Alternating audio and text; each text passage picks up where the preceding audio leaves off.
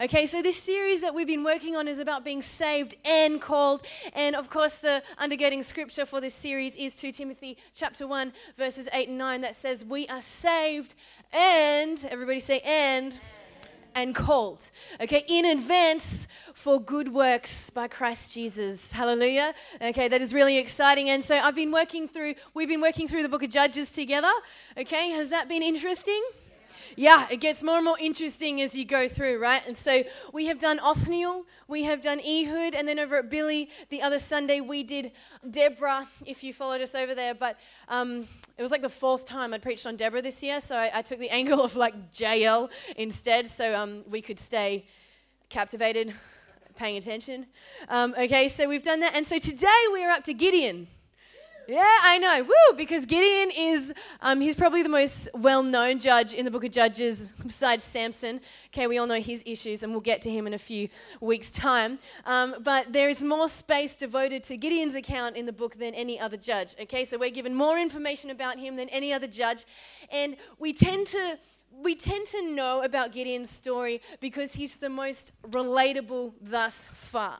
Um, okay, it's a little difficult to relate to Othniel and Ehud and Deborah um, because there's no real flaws indicated in the scripture about them, even though they were very much human. But um, but in Gideon's account, there is this rawness of humanity. We see him struggle with faith, we see him struggle with obedience, and we just see his human frailty, all right? And so, who knows that that's always more relatable, okay, than perfection, okay? So, we, we find it easier to step into Gideon's shoes, and so I think that's why we can relate to him more, or will relate to him more um, as a judge, okay? So, um, now the cycle um, you've probably heard me say this a few times, but just for those who may not have been here, the cycle in Judges just keeps getting repeated, okay, in this book. So what happens is Israel falls into sin and they um, rebel against God and they end up being overpowered by their enemies. And then they cry out to God, and God will raise up a judge. He'll raise up a deliverer for the nation who will effectively deliver them into salvation and freedom, okay. But when that judge dies, every time that judge dies, Israel fall back into sin and they fall back into oppression by their enemies. The enemies change, but the issue stays the same. Okay, so where we're picking up our story this morning is the cycle has begun again, all right? Deborah has died, okay, and Israel have fallen back into oppression, okay? So it's not the Canaanites as it was with Deborah, it's not the Moabites as it was with Ehud, it's not the king of Mesopotamia as it was with Othniel. This time it's the Midianites, okay? Different enemy, same problem. All right, so the Midianites, I'm just giving us some context before we jump into it this morning. Is that okay? It's okay. All right, so the Midianites have, they're like locusts. They have swept into the land of Israel and are practicing their clean earth policy and are just basically um, stealing all their produce and um, crops, all right, effectively starving them. And so, what that is doing is oppressing them and driving them into caves and rocks in their own land. They are hiding um, in their own land. And where we pick up the story, no one is taking a stand against the enemy, no one is um, attempting to stop them, all right? So, they're all basically asleep. Everyone withdrew and closed their eyes in self preservation.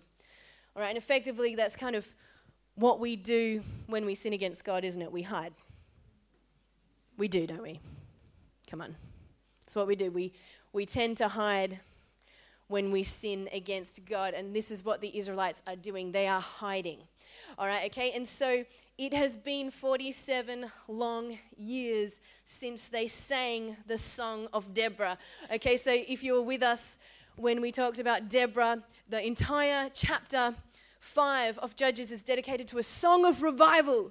It is a song of victory, and, and most revivals you see in Scripture are actually followed by a song. This particular song is, you know, side note, one of the greatest specimens of Hebrew poetry in the entire Bible. Okay, that's just.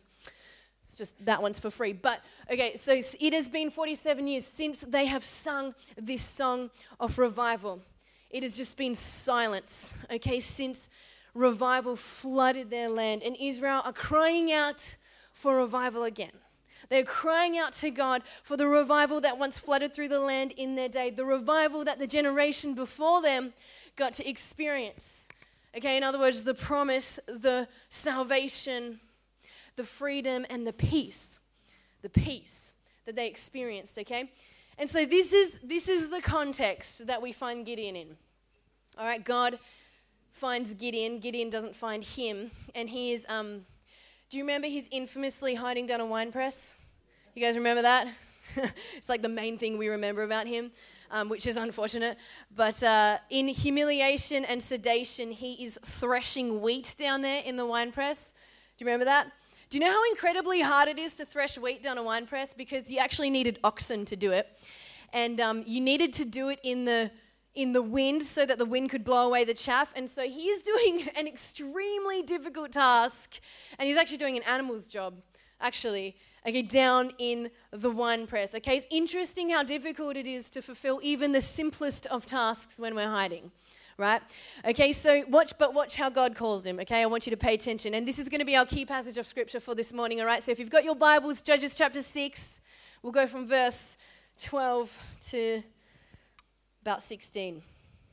Are you awake? yes. Excellent. Are you excited about this? Okay, one person is, so that is permission to keep going. All right, so, and the angel of the Lord appeared to him and said to him, The Lord is with you, O mighty man of valor. And Gideon said to him, Please, my Lord, if the Lord is with us, why then has all this happened to us? And where are all his wonderful deeds that our fathers recounted to us? I wonder if he's slightly sarcastic here. I'm unsure. Okay, you can't tell. Did the Lord, not, his fathers recounted to us, saying, Did the Lord not bring us up from Egypt? But now the Lord has forsaken us and given us into the hand of Midian. Hmm. And the Lord turned to him. It's actually quite scary. And the Lord turned to him and said, Go. Go in this might of yours and save Israel from the hand of Midian. Do I not send you? Do I not send you? And he said to him, Please, Lord, how can I save Israel? Okay, so it's just like a repeat of Moses. How can I save Israel? My clan is the weakest in Manasseh, and I am the least in my father's house. And the Lord said to him, But I will be with you, and you shall strike the Midianites as one man. As one man. Now, amazingly, this is actually the second person of the Trinity talking to him. You may not know that, but it is, it is what we would call a Christophany, okay? and that is that is the appearance of the pre-incarnate Christ himself. All right, he's going to appear 3 times in this book and only several times in the entire Old Testament. It is Christ himself. That's what it means in the particular Hebrew when it talks about the angel of the Lord. So it is Jesus Christ himself who is commissioning Gideon here, personally and privately in the shadows. And is I don't know, is it worth mentioning that God declares him a mighty man of valor when he is hiding down a hole in obscurity. The weakest man from the weakest tribe, he calls him a mighty man of valor as he is doing a cow's job. but God calls Gideon as he is destined to be, not according to his current condition. You know, God never calls us according to our current condition.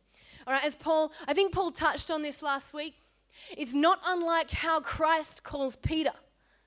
All right, do you remember the moment when Christ says to Peter, On you, Peter, I will build my church? You remember that? And he prophesies destiny and probably the greatest calling someone could ever have prophesied over them. But he does this to Peter knowing he is going to deny him, knowing he is going to betray him, knowing he is going to go into hiding, knowing his human frailty and weakness. He still prophesies over Peter, On you, I will build my church. Incredible. This very same Christ, years prior, is calling Gideon in very much the same way. The future marches in to return all the stolen years, declaring salvation and destiny and revival to one man who is hiding in a hole. Amazing. when God sees you, I want you to know this morning, He sees all of you.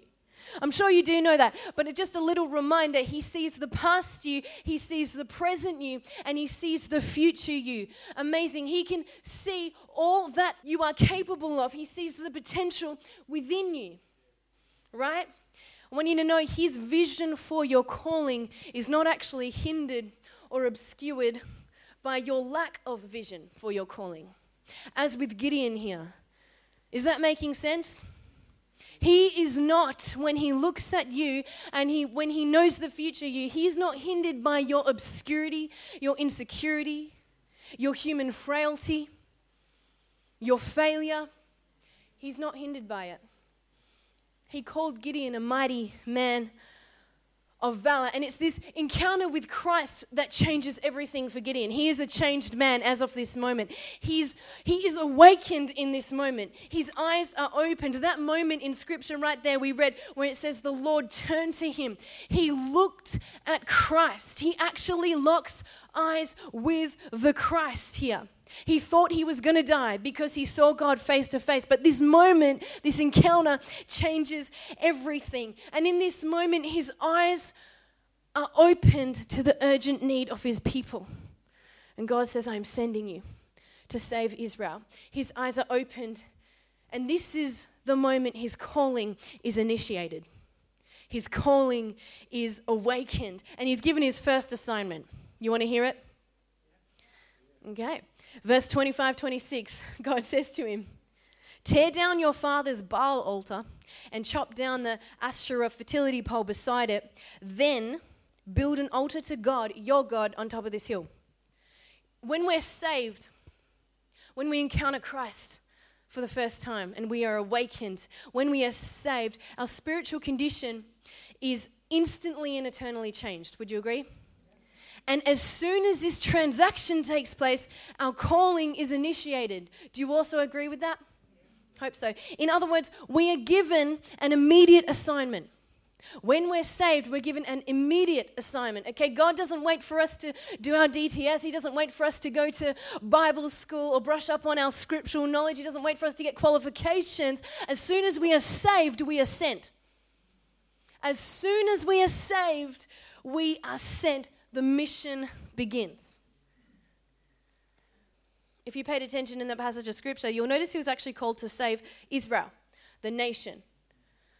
But God commands that he start literally in his own backyard. Did you notice that? And this is a spiritual principle you'll see repeated in scripture. Revival starts in our backyard. This is the concept here. Revival starts in me. Revival starts in our home and our backyard, okay? In other words, let me rephrase that. Missions starts with me. Would you turn to your neighbor and say, Mission starts with me? I can't give you too much leeway because I know you said more than that just then. This is why I give you 60 seconds when I say go get a cup of tea.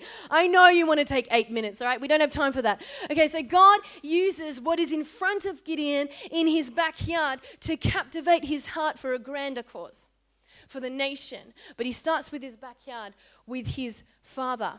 Why? Because numbers overwhelm us. It's true. Isn't it? When we hear that there are 27 million approximately people in modern day slavery today, in our generation, on our watch, it overwhelms us, doesn't it? Is that an overwhelming statistic for us? We get overwhelmed when we see the countless faces of African daughters, when we see Julie's village updates, can be overwhelming. And see, it can stir a reaction but not a response. And we can get agitated but not actually answer the issue. Right? We, we can get overwhelmed. And I think human nature reveals that we can get sedated and tranquilized about brokenness, sin, and suffering in other people's lives until it affects someone we really care about. Right? The Baal altar was in his dad's backyard. Is this getting too intense already? Somebody said yes. it's true though, you know, we can be sort of sleepy or indifferent to whether or not the church flourishes or not, like neither here nor there, till we bring someone to church, right? It's so true. As soon as you bring someone to church, suddenly we are awakened to every detail of the service. Is that not right? We all do it. You know you do. Do not deny it. I know you.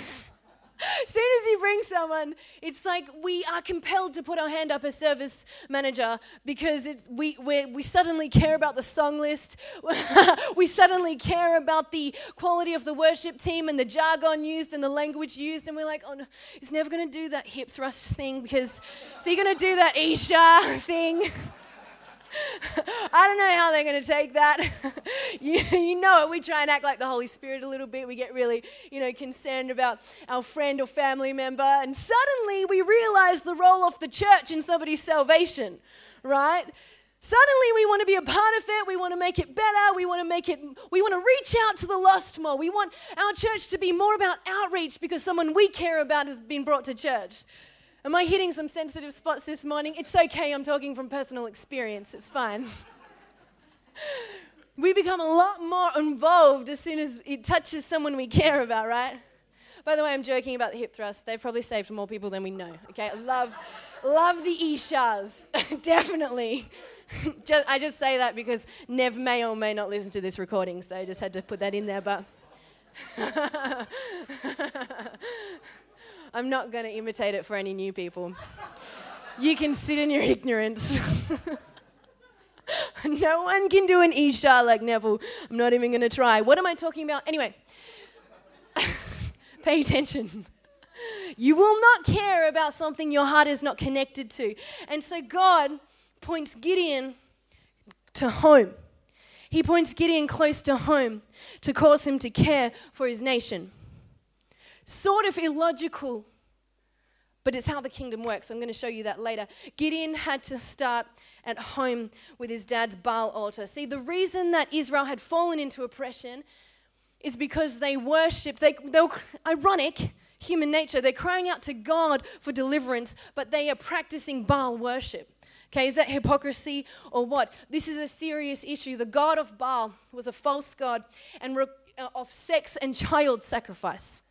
Injustice and perversion at its worst was infecting his nation, his community, and even his household. Right? And Gideon doesn't know it, or maybe he does. I don't know. But um, he is the remains of revival. You know, the reason God came to him, he is the only one who is not practicing Baal worship. He may have been the weakest guy from the weakest tribe, but he is not practicing Baal worship, and the eyes of the Lord will search the entire earth for those whose hearts are committed to Him. All right? And so He is, whether He knows it or not, the crumbs, the leftover of a revival that once was in Deborah's day. He is one little seed left of a revival of a past generation. But He is one man now who is finally awake He's awake. And I want to talk about this morning the power of one seed. The power of one seed. Because what happens in one heart and one mind makes all the difference. I want us to see that in scripture this morning because revival starts with one. And I think we forget that sometimes. It is the power of one, and the power of one cannot be overstated.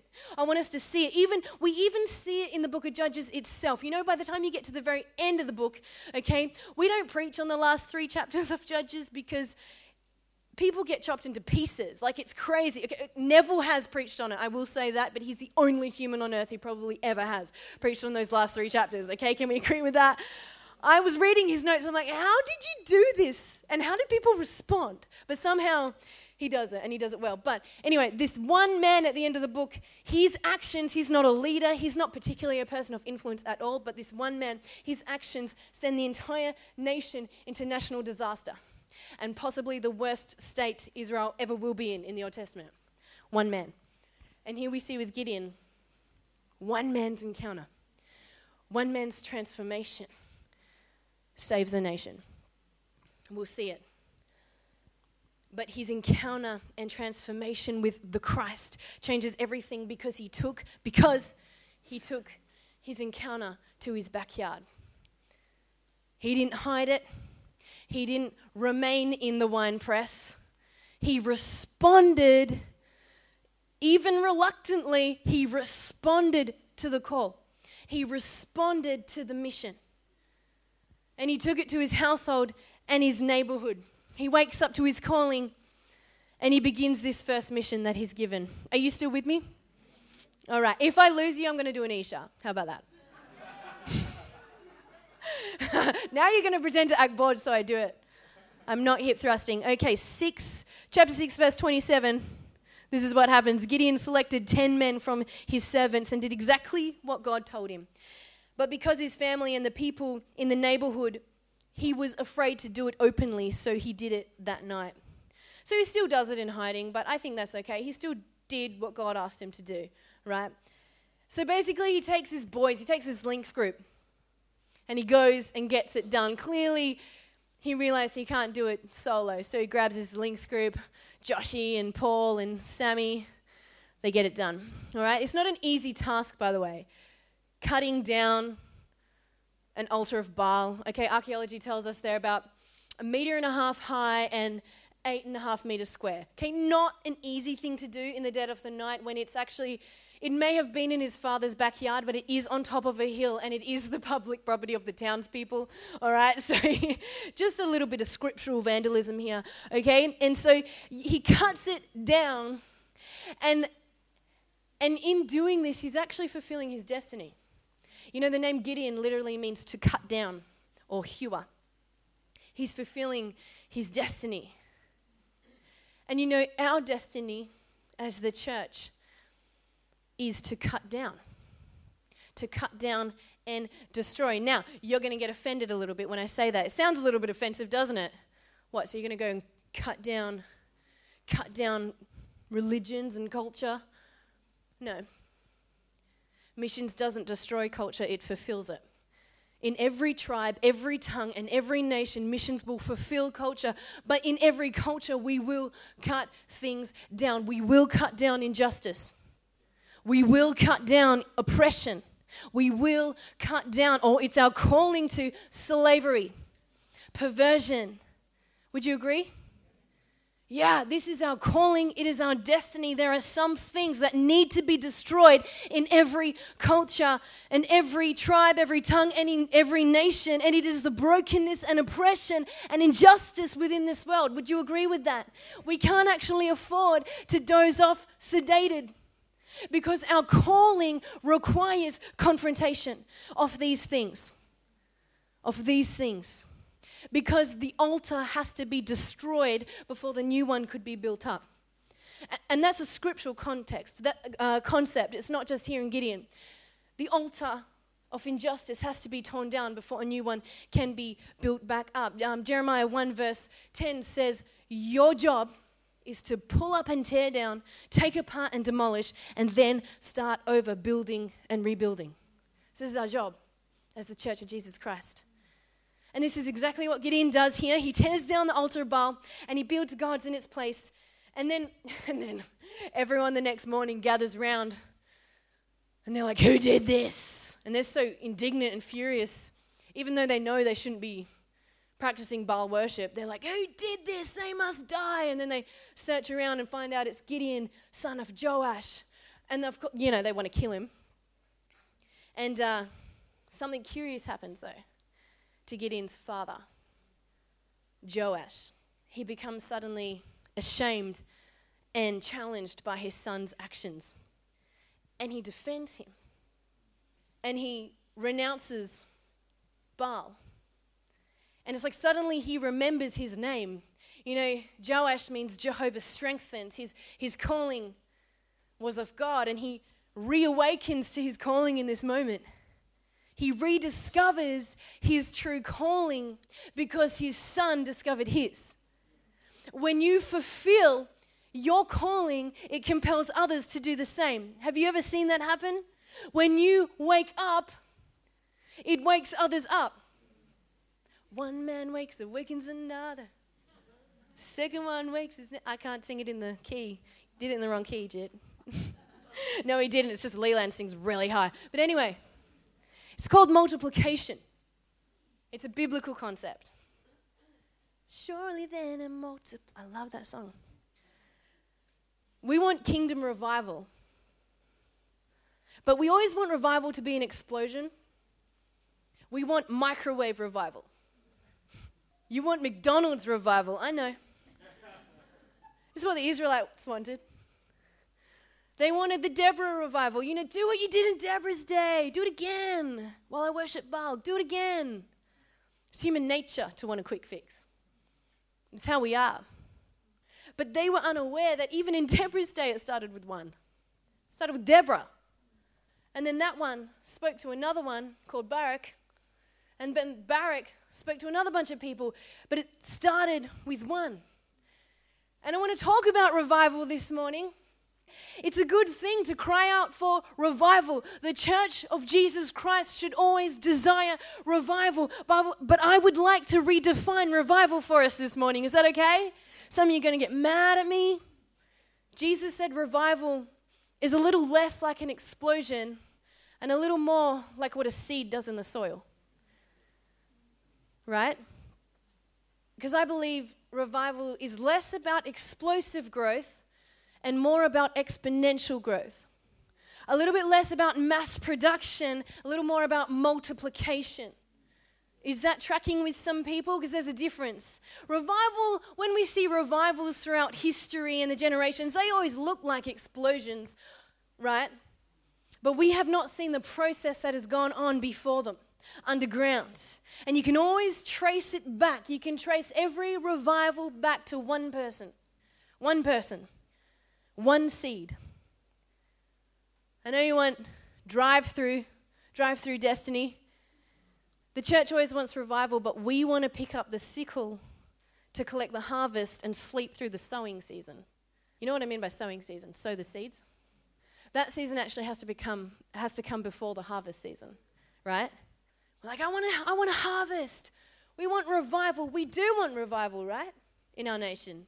We want revival. We're like, come on, I want to I want to harvest. I want to see people flooding through these doors. I want to see people get saved and the broken restored and the blind eyes opened. Hallelujah. Totally, right? It's what we want. But if you want to harvest, you can't sleep. You have to pull out the spade before you pull out the sickle. Does that make sense? You have to pull out the spade and plow the soil and sow your seed before you pick up the sickle to collect the harvest. You cannot pick up the sickle and expect harvest before you pick up the spade because revival starts with seed. I want to talk about seed today. Revival starts with seed. I want to show this is what happens when we sow our seed into the ground. Can I show you?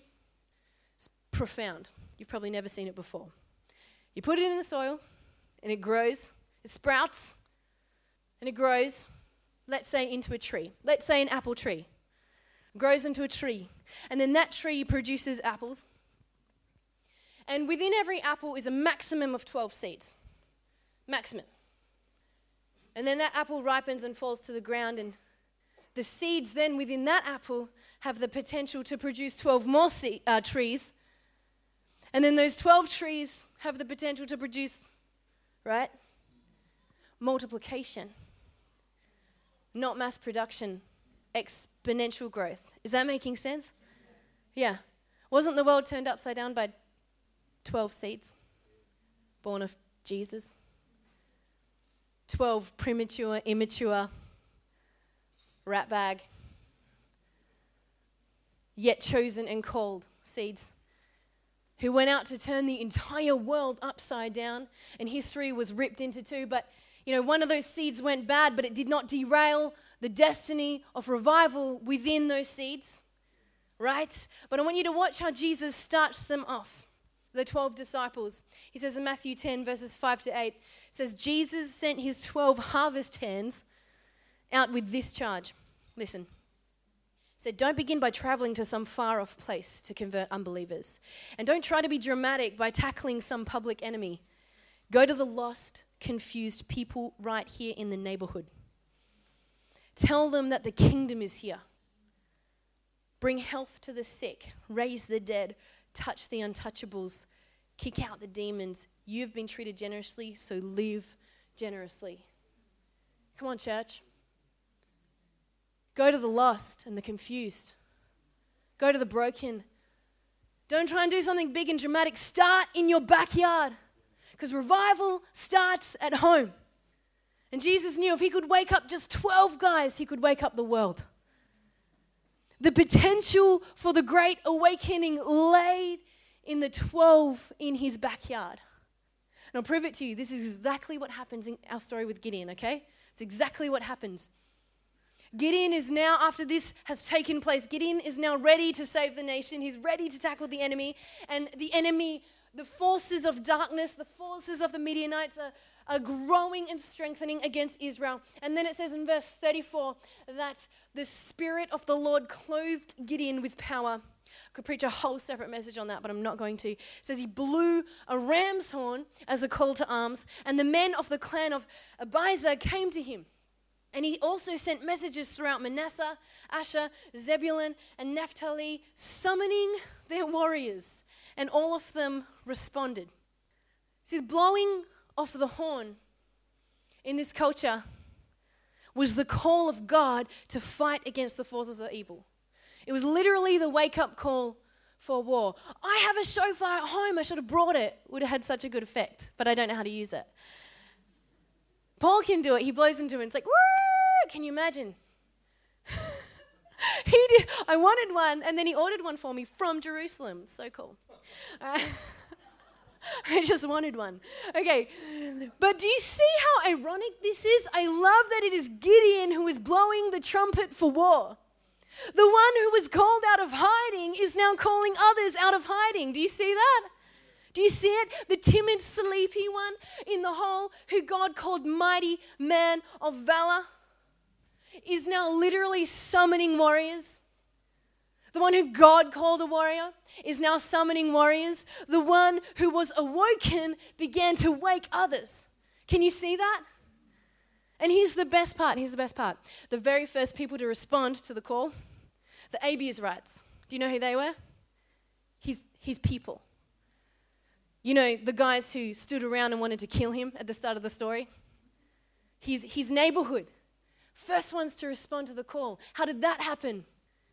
Because when Gideon was awoken, his father was awoken. And I guess Joash, his father, when his newfound passion was awakened, it woke up the whole neighborhood. Three awaken, rouse it down. Turn the whole place upside. Were you listening to the song, people? It's not your fault. It's not your fault. We'll sing it again. Have you ever noticed how difficult it is to stay asleep when someone near you is really awake? Shall I rephrase that? Does anyone have toddlers? Anyone? you should be raising your hand, Krista. Does not matter how sleepy I am, doesn't matter how comfortable I am, fact that I have six pillows in my bed, which I do. Goose down doona, beautiful. I have the most comfortable bed in the world. I don't care what you say. Right? It actually doesn't matter because once Eden is awake, the entire household is awake. The entire household awake. She will make known to you that she is no longer asleep. And the decision to continue sleeping once she is not is no longer in my hands. The parents should be amening me right now, just so you know. I don't know how someone has that much energy in the morning prior to caffeine. Yeah, maybe you do, but you don't even drink coffee, do you? Interesting. Me and Maddie can't relate to you. you must be holier than me, but I'm just, have you ever wondered that? This has nothing to do with my message, but how do toddlers have that much energy first thing in the morning? I mean, it could be the fact that they sleep 13 hours. Maddie, maybe if we went to bed at 7:30 in the morning, in the morning, that'd be great, wouldn't it? In another life. At night, we wouldn't need nine shots by the end of Sunday. But what am I talking about? Right. Yeah, my kid. Let's just say that her awakeness is contagious yeah, I'm not overly enthusiastic about it in the morning, but let's just say that when she's awake, it's contagious because when she's awake, everyone wakes up because she's loud and she's excited and she jumps on you literally every morning and declares she wants Weet-Bix, and that's how we start our day. No, that's how we start our day. and then I get Paul to go and give her Weet-Bix. But, you know, I don't, it's actually true. I don't need a wake up call on my phone. She is my wake up call. Do you see what I'm trying to say here? She is my wake up call, okay? Christians who are awake. I wonder if she'll listen to this when she's older. Christians who are awake are contagious. Okay, sleepiness can be contagious. Okay, when someone yawns, everyone starts yawning. Still haven't figured out that phenomenon. But anyway, it's a tangent. What am I talking about? Christians who are awake are contagious. So when you wake up to the call of God on your life, it doesn't stop with you. Do you see that? It doesn't stop with you because when you're called, you're assigned. All right, you're assigned to the person in front of you, to the people in front of you, and future victory weighs on you completing your current assignment. But you will never know your current assignment unless you are awake. Unless you are awake. So, in other words, you start where you are, you use what you have, and you do what you can. But you got to be awake. You got to be awake. Are you awake this morning? Beautiful. Christ fulfilled his calling of missions in his own backyard. Did you know that? He started in Galilee. And yeah, there were, there were no longer Baal worshippers. But in, in, by the time Christ came, but Baal's throne takes many different forms and shapes in the human heart. Still does. So he, he didn't tear down Baal's altar, but he did tear down an altar because they were worshipping the law instead of the lawgiver. They worshipped the temple instead of the God offer, and they worshipped the legalistic rituals and rules, crying out to God, but worshipping a false one in their actions. You see that? And what did Jesus say? He said, I will tear that temple down and rebuild it in three days. You remember when he said that? And they thought he was talking about the physical altar, like Gideon style. But, but he wasn't. He was talking about the religious system and legalistic oppression that ironically was keeping mankind asleep. We're called to walk humbly, love mercy, act justly. They were not fulfilling that call, they were asleep. And so, what does Jesus do? He tears that altar down and he rebuilds another one in its place. Does anybody know what that is? The church of Jesus Christ is the new altar, the new temple. Is that not right?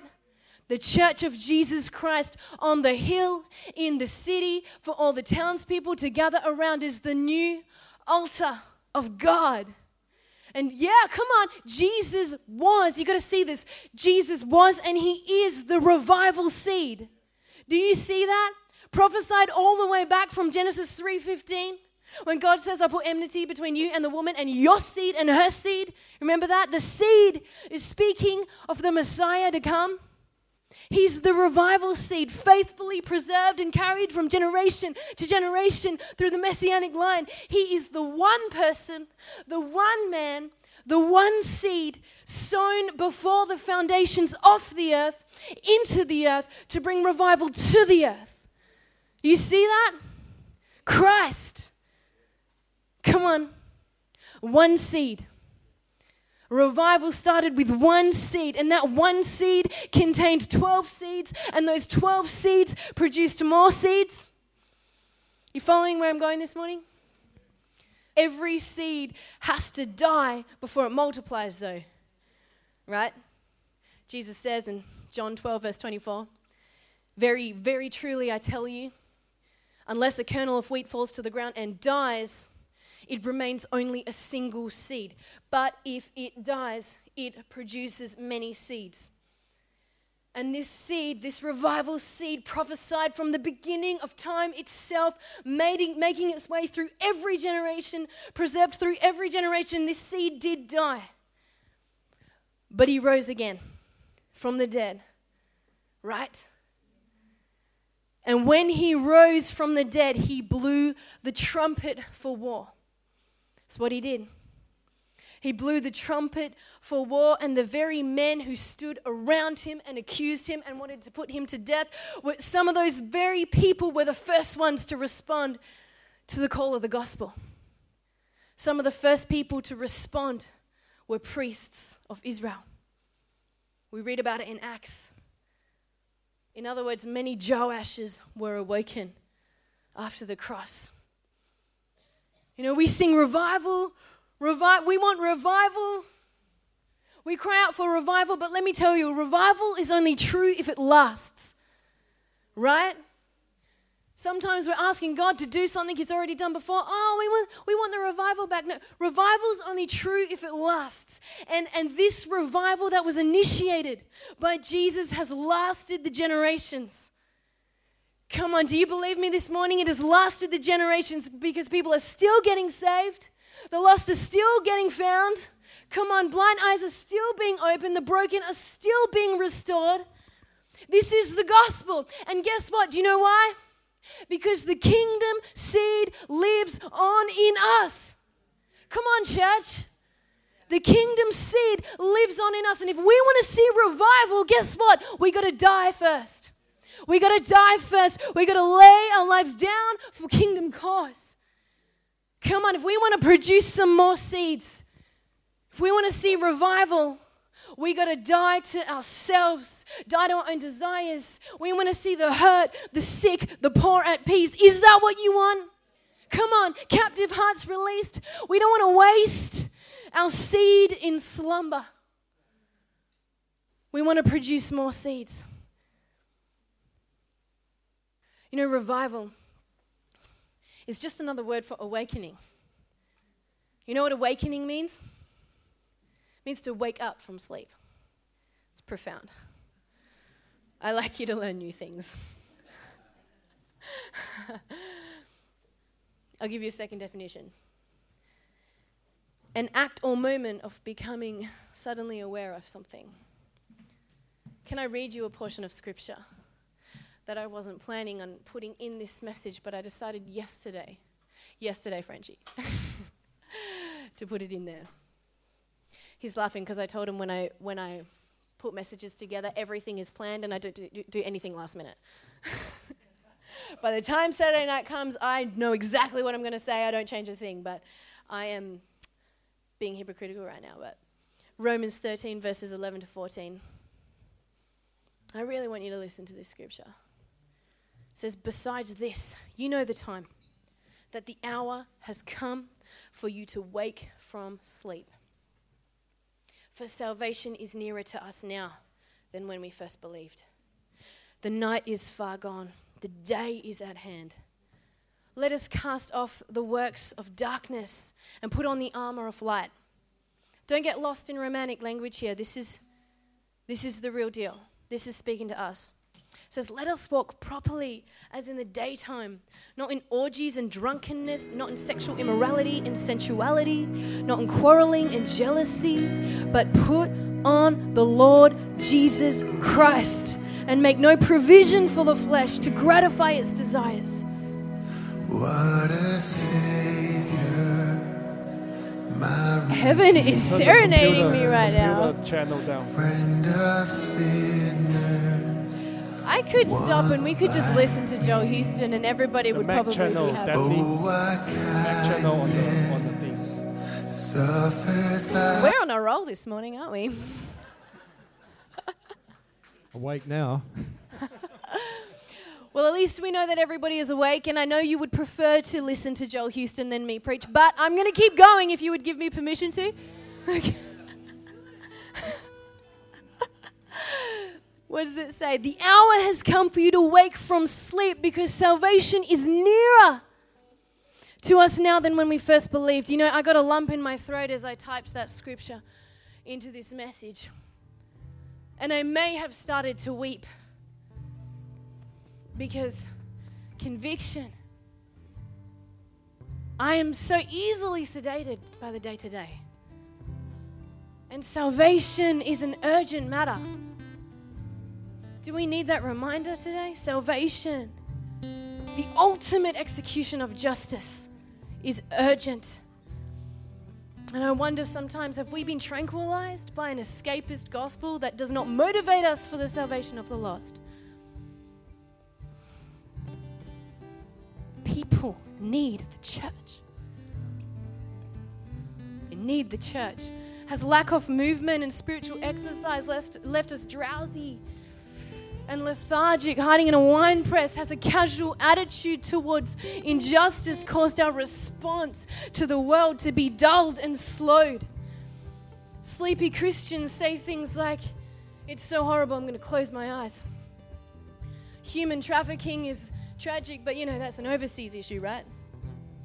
Actually, it's not, it's in every nation, but Oh man, the world's in such a mess right now. I just can't wait for Jesus to come.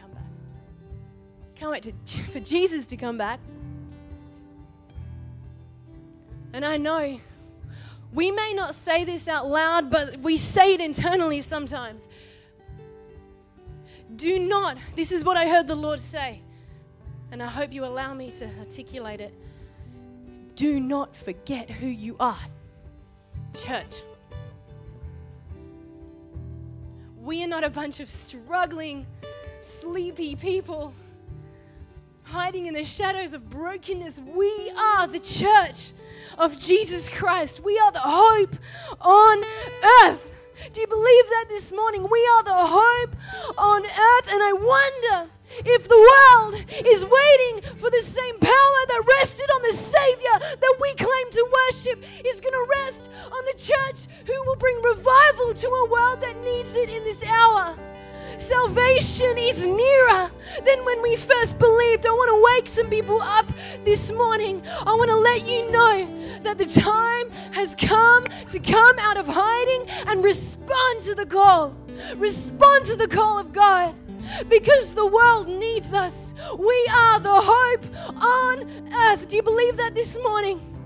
Come on, respond to the call for war because we do not war against people. We war against injustice and brokenness and oppression, and it is the reason we gather this morning. It is the reason we gather this morning. Isaiah 60 says, Arise, shine, for the light has come. The light has come. Not the light will come, the light has come. So come on, church, what are we waiting for? Come on, what are we waiting for? We got to stop hiding in the shadows and respond to the call of God. You don't need qualifications. It is the Spirit of God who clothes you, that qualifies you for the calling. And if you are fully awake, you will know what to do. People who are fully awake will respond to the injustices in the world. They will know. They will respond. Please do not confuse being upset with being awake. You can be upset about things that happen in the world and it does not have the power to change any of it. You can be upset and still asleep. It's a call to action. Are we awake this morning? Yeah. Will we arise this morning? Yeah. Will we awaken? Like Gideon and rise up to defend our homes and our community and our nation and our world who is desperately broken and desperately needs us. Salvation is here because this backyard outside those doors in Byron Bay is our mission field. It's our mission field. They used to say that nothing good comes out of Nazareth. Nothing good. Well, you know what? The revival seed came out of Nazareth. Nothing good comes out of the northern rivers. They all just smoke weed there.